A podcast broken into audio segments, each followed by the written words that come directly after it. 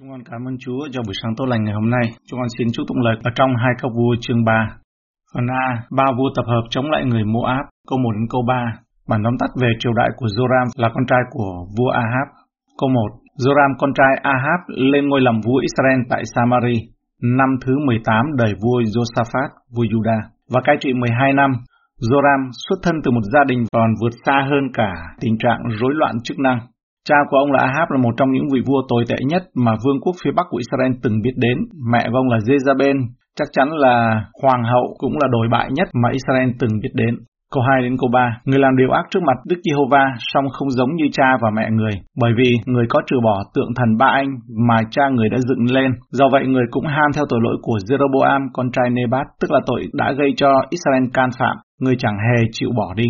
Joram tốt hơn cả cha và mẹ mình, nhưng ông vẫn là một kẻ gian ác. Ông là vị vua tồi tệ thứ 9 liên tiếp của 9 vị vua liên tiếp và đặc điểm là tại Israel, vương quốc phía Bắc này chưa hề từng có một vị vua tin kính nào.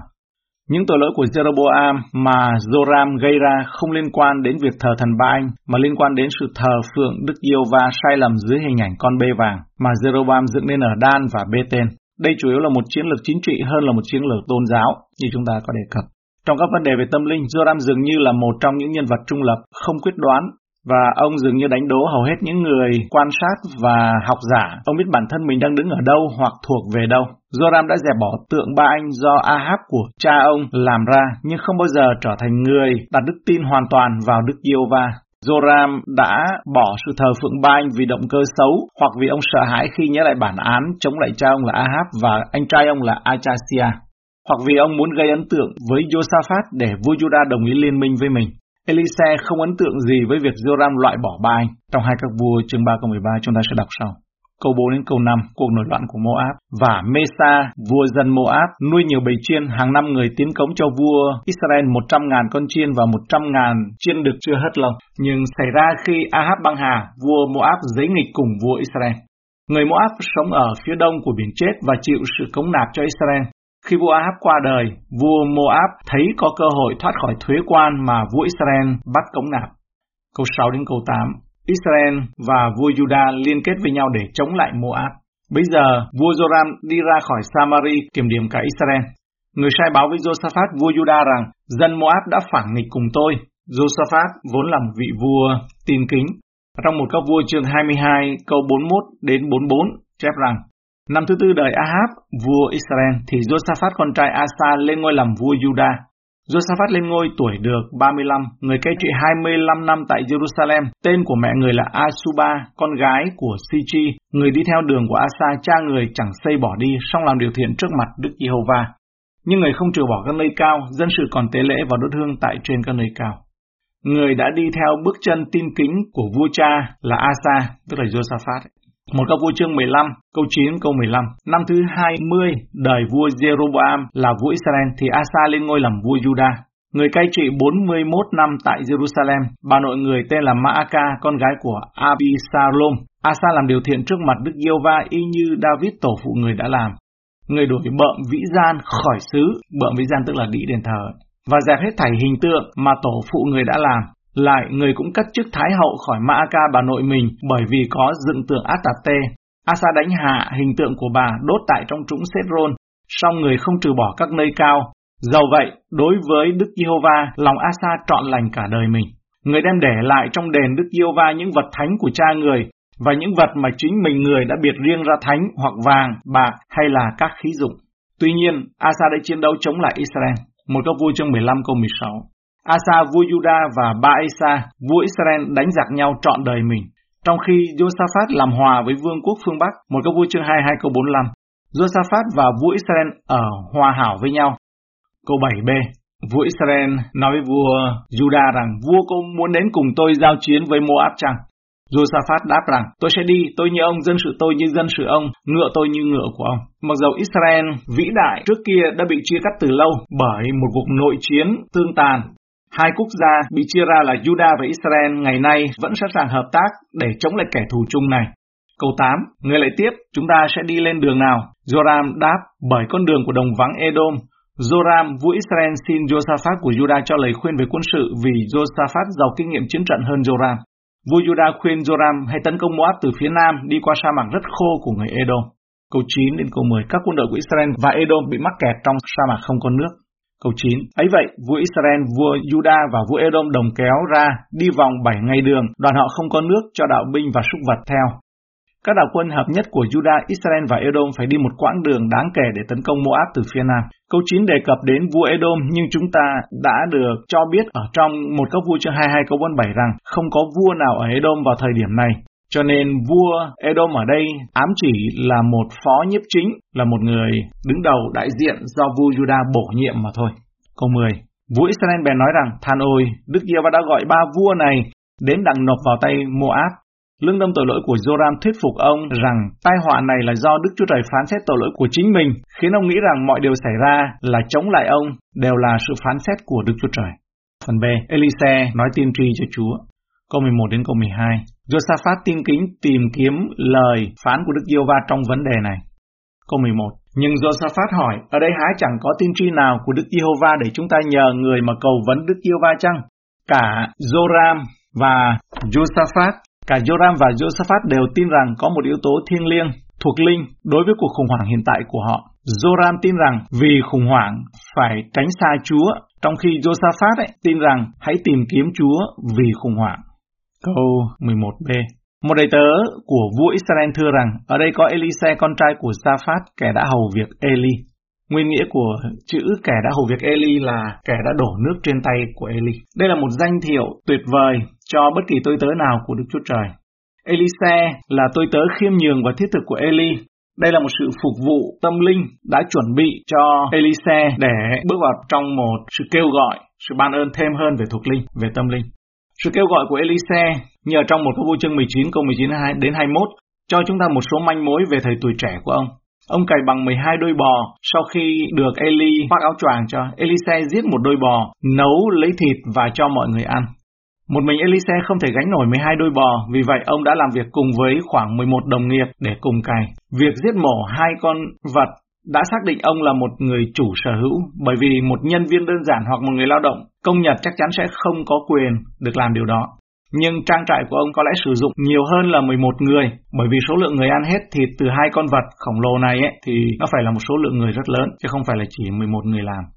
Chẳng phải những chi tiết này cũng được đưa ra đây để cho thấy Elise đã sẵn sàng hy sinh khi bỏ lại một cơ ngơi lớn hay sao? Và công việc của ông sau đó là gì? Elise phục vụ Eli, đổ nước trên tay Eli, mà bản dịch tiếng Việt là hầu việc Eli. Điều đó có nghĩa là trong một khoảng thời gian dài hơn trước khi Elise thực sự cái vị Eli ấy, tức là cái thời gian mà đổ nước hầu việc Eli ấy, là một thời gian rất là dài. Đối với vai trò là môn đệ và sự phục vụ Chúa, ngày nay sự từ bỏ cũng rất cần thiết. Không ai có thể làm môn đệ của Chúa Giêsu trừ khi người đó từ bỏ tất cả những gì mình có. Luca chương 14 câu 33. Như vậy, nếu ai trong các ngươi không bỏ mọi sự mình có thì không được làm môn đồ ta. Elise là một ví dụ về việc điều này có thể tiến xa đến mức nào và công việc phục vụ là dù nhỏ hay lớn cũng không quan trọng. Câu 12. Josaphat tiếp, lời phán của Đức Yêu Va vốn ở nơi người, vậy vua Israel Josaphat và vua Edom bèn đi đến người. Điều này khích lệ sự khiêm nhường của ba vị vua này. Thông thường, các vị vua yêu cầu những người khác đến gặp họ, còn ba người này sẵn sàng đến gặp nhà tiên tri. Câu 13 đến 15. Elise đồng ý nói chuyện với ba vua, vị vua. Câu 13. Elise nói với vua Israel rằng, vua và tôi có can hệ gì chăng? Khá đi cầu vấn các tiên tri của cha và mẹ vua. Vua Israel đáp rằng, chẳng vậy đâu, vì Đức Yêu và đã gọi ba vua này đến đặng nộp vào tay Moab. Sự kêu gọi của Elise là tiếp tục chức vụ của Eli, và ở đây ông bắt trước cách nói đơn giản của Eli với những người quyền lực. Lời nói thẳng tuột của Elise đã đánh động vào lương tâm của vua Israel. Vua và tôi có quan hệ gì chăng? Thành ngữ tiếng Hebrew thường được dùng để thể hiện một sự phủ nhận, một sự dứt khoát thẳng thừng. Như 2 Samuel chương 16 câu 10 thì vua David nói rằng hỡi các con trai Serusa ta có can hệ gì với các ngươi?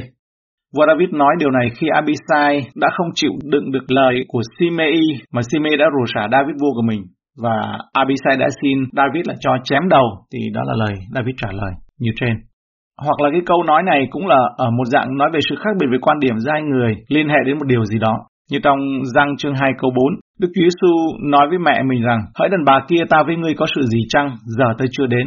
Bản hiệu đính thì dịch là, thưa mẹ, việc của con có can hệ gì đến mẹ, giờ còn chưa đến. Câu 14, Elise bèn nói, Đức yêu vạn quân hàng sống, tôi đứng trước mặt ngài mà thề rằng, nếu tôi không kính nể Josaphat vua Juda thì tôi chẳng xem vua ra sao và cũng không thấy đến nữa. Không phải là Elise chống đối lại mọi vị vua hay các bậc quyền thế, ông sẵn sàng nói chuyện với ba vị vua này vì lợi ích của Josaphat, vị vua tiên kính của Juda.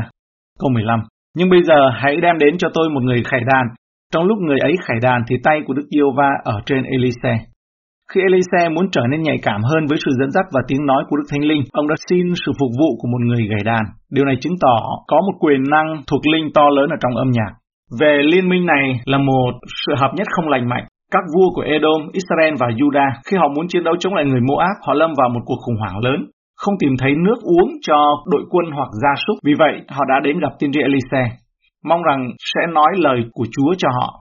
Elise thẳng thừng từ chối vị vua vô đạo của Israel Vị tiên tri cũng không nhắc đến vua Edom nữa, ông chỉ muốn đáp lại Josaphat tin kính. Nhưng trước khi ông có thể nói lời của Chúa, Elise đã cho gọi một người gạch đần dây. Chúng ta có thể học được rất nhiều từ điều này. Chúng ta không nên nghĩ rằng chúng ta luôn có một giải pháp ngay lập tức, lúc nào cũng có được câu trả lời ngay lập tức. Đôi khi chúng ta cần phải suy nghĩ về một điều gì đó trong sự bình an và thật tốt nếu chúng ta công nhận điều đó để đừng có hấp tấp vội vàng trong mọi sự việc dễ dàng nhận ra cái ác phản ứng lại theo xác thịt một cách tùy tiện, cái đó thì dễ, còn để chỉ ra một giải pháp hoặc là đi theo phương cách kỷ luật tìm ra phương cách giải quyết cho một vấn đề mới là khó. Ở trong nhịp sống hối hả thường ngày, chúng ta luôn có thể là hãy chậm lại một nhịp để nâng tâm hồn lên cùng Chúa. Có thể là một bài suy gẫm kinh thánh hàng ngày, một đoạn kinh thánh, một bài hát thiêng liêng có thể đưa chúng ta đến mối tương giao mới với Chúa giữa cuộc đời vật lộn này. Chúng ta cũng thấy rằng âm nhạc là tốt khi giúp chúng ta mở lòng với công việc của Đức Chúa Trời hơn. Điều này đôi khi có thể đạt được chỉ đơn giản là thông qua sự thư giãn nội tâm. Vị vua tin kính Josaphat của Judah đã phạm sai lầm và để mình bị khuất phục bởi Joram, con trai của vua Ahab độc ác. Trong một chiến dịch có sự tham gia của vua Edom, đó là kẻ thù của dân sự Đức Chúa Trời. Cả cái công cuộc này đã được các vua lên kế hoạch mà không có Chúa cả cái công cuộc này đang đứng trước bờ của sự thất bại. Điều này khiến cho Josaphat tỉnh ngộ lại và ông yêu cầu bây giờ nên cầu vấn Đức Chúa Trời qua nhà tiên tri Elise. Nhưng trong lúc này Elise cảm thấy không thể công bố một lời nào của Chúa được. Ông cần một người chơi đàn dây. Và khi người gảy đàn đến, tấm lòng trái tim ông đã, đã trở lại trạng thái phù hợp. Nếu chúng ta cho rằng những điều tự nhiên trong cựu ước là hình ảnh của những mối liên hệ thuộc linh đối với chúng ta ngày nay trong tân ước, thì chúng ta hiểu rằng có nhiều điều liên quan ở đây hơn chỉ là về âm nhạc thuần túy. Elise cảm nhận sâu sắc ảnh hưởng không thuộc linh mà Josaphat đã sa ngã. Tâm linh của Elise trước tiên phải vươn lên đến đỉnh cao của sự hiệp thông với Thiên Chúa để có thể nhận ra ý muốn của Thiên Chúa. Do đó, hoạt động của người gảy đàn không có gì khác hơn là một biểu tượng về sự vận hành của Đức Thánh Linh trong công việc làm sáng tỏ và soi sáng cho sự việc. Chúng ta cũng cần người gảy đàn biết bao nhiêu. Thế khi nào mà chúng ta thấy bị bao vây bởi ảnh hưởng, sự ảnh hưởng không thuộc linh ở trong thế gian, thấy thường luôn ở trong trạng thái thường trực là bị đè bẹp, bị nặng nề, căng thẳng thì chúng ta theo nghĩa đen ấy là trong những lúc đó thì rất quan trọng cho chúng ta đó là cần phải nhận ra được ý muốn của Đức Chúa Trời khi đứng trước một quyết định quan trọng. Như một thói quen thường xuyên, chúng ta cần luyện tập là tìm kiếm sự hiệp thông với Chúa trong lời cầu nguyện và lắng nghe tiếng nói của Đức Thiên Linh trong lời Chúa. Để vào thời điểm quyết định thì người gảy đàn thuộc linh có thể đưa chúng ta vào tầm ảnh hưởng của sự vận hành của Chúa. Như vậy thì người gảy đàn ở đây ấy, nó hơn là chỉ bật nhạc lên, mà đây là bài hát thiên liêng, đó là đọc bài thi thiên, ca ngợi Chúa, đọc lời Chúa, Elisa yêu cầu điều này để cho tâm trí ông vốn đã xáo trộn và bùng lên vì cơn giận dữ, thần thánh khi nhìn thấy Joram gian ác, có thể được bình yên và lòng được dục dã trở lại. Và để cho chính mình ông được hiệp thông và ông có thể phấn khích với lời cầu nguyện nhiệt thành hơn khi đến với Chúa và vui mừng ca ngợi Ngài. Nhờ đó mà Elise chuẩn bị sẵn sàng để nhận được thông điệp tiên tri từ Chúa. Phương cách để đầy dạy Đức Thánh Linh là tự gây dựng chúng ta bằng những bài thi thiên bài hát thánh ca và những bài ca thiêng liêng. Người nhạc sĩ vô danh này đã được trời phú cho những tài năng mà ông đã sử dụng chúng vì lợi ích của người khác. Chắc chắn ông không bao giờ nghĩ rằng bằng âm nhạc của mình ông sẽ giúp giành được một chiến thắng quân sự có ảnh hưởng đáng kể đến lịch sử. Nhưng khi ông chia sẻ khả năng được Chúa ban cho thì quyền năng của Chúa đã đến với nhà tiên tri. Câu 16 đến 17. Người nói, Đức Diêu Va phán như vậy, hãy đào cho nhiều hầm hố trong khắp trũng này, vì Đức Diêu Va phán rằng các ngươi sẽ không thấy gió cũng chẳng thấy mưa, thế mà trũng này sẽ đầy dãy nước, và các ngươi bầy chiên cùng súc vật của các ngươi đều sẽ uống nước được. Đây là một lời hứa kỳ lạ từ Đức Chúa Trời. Nước sẽ được cung cấp nhưng không có mưa hoặc là cơn rông tố nào. Hãy đào cho nhiều hầm hố khắp trong trũng này. Đức Chúa Trời hứa sẽ gửi nước đến cho trũng, nhưng họ phải đào những hầm hố cũng được dịch là những con mương để hứng những gì mà Đức Chúa Trời sẽ cung cấp. Họ phải đào những hố nước hay là những con mương trước khi thấy nước để họ có thể được hưởng lợi sử dụng khi nước tràn đến. Cái chữ trũng hay là thung lũng ở trong tiếng Do Thái là Nakha, ở trong cựu ước cũng có chỗ dịch là lòng sông hay là con suối.